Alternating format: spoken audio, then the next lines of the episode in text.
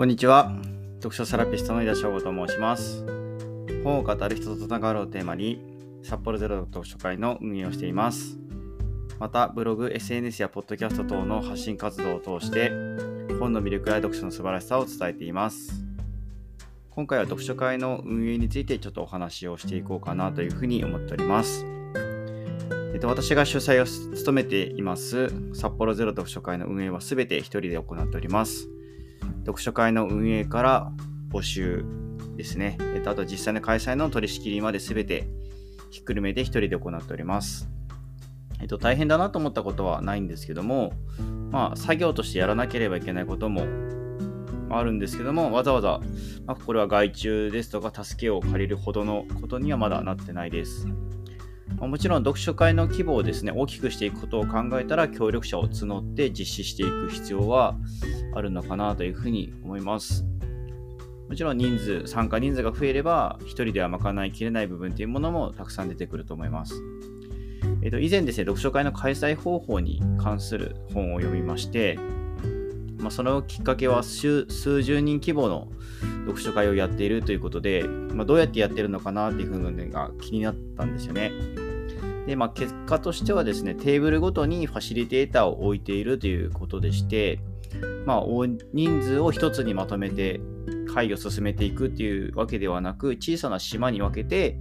まあ、会を進めていくっていうお話でした。まあ、ということは、まあ、こっちで話してて、そっちのテーブルでどんな話をしてたかなっていうのは気になったりすることもきっとあるんだと思います。まあ、そのテーブルについたファシリテーターによって満足度っていうものが左右されてしまうこともあるんじゃないかなというふうに感じました。まあ同じ人間がテーブルにつけば満足度を一定できるかもしれませんが、それはまた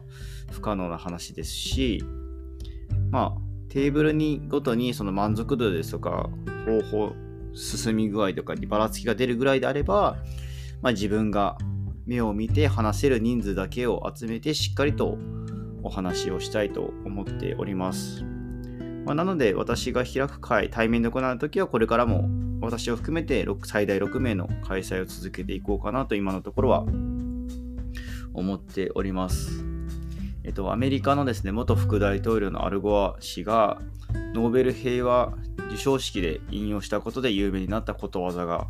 あります。それは早く行きたければ一人で行け、遠くへ行きたければみんなで行けというものです。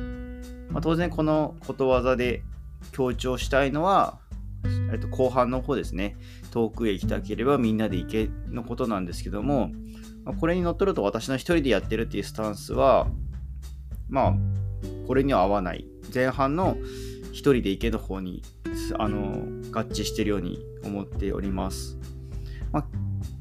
ただこれは早く行きたいから一人でやってるっていうことでもないのかなっていうふうには今は思っております。まあ、結果としてはこのスタイルで落ち着いてやった方が今のところはうまくいってるのでただそうしてるだけです。まあ、新たな場所での読書会の開催ですとか、まあ、試作をやってみることでこれからも可能性を広げていきたいなというふうに思っております。ただ何かを物事を進めていくときに何でもかんでも周りを巻き込んでやるのがベストとは考えていません。まあ、自分にとって何が最適解なのかはこれからも考えながら続けていけたら良いなというふうに思っております。はい、最後まで聞いていただきましてありがとうございます。主催している札幌ゼロ読書会はオンラインやカフェで開催をしております。また、読書に関するご相談ですとか、選書のサービスも行っております。概要欄のリンクからご覧いただけると幸いです。最後まで聞いていただきましてありがとうございます。読書好きの皆さんと出会えるのを楽しみにしております。読書セラピストの井田翔吾でした。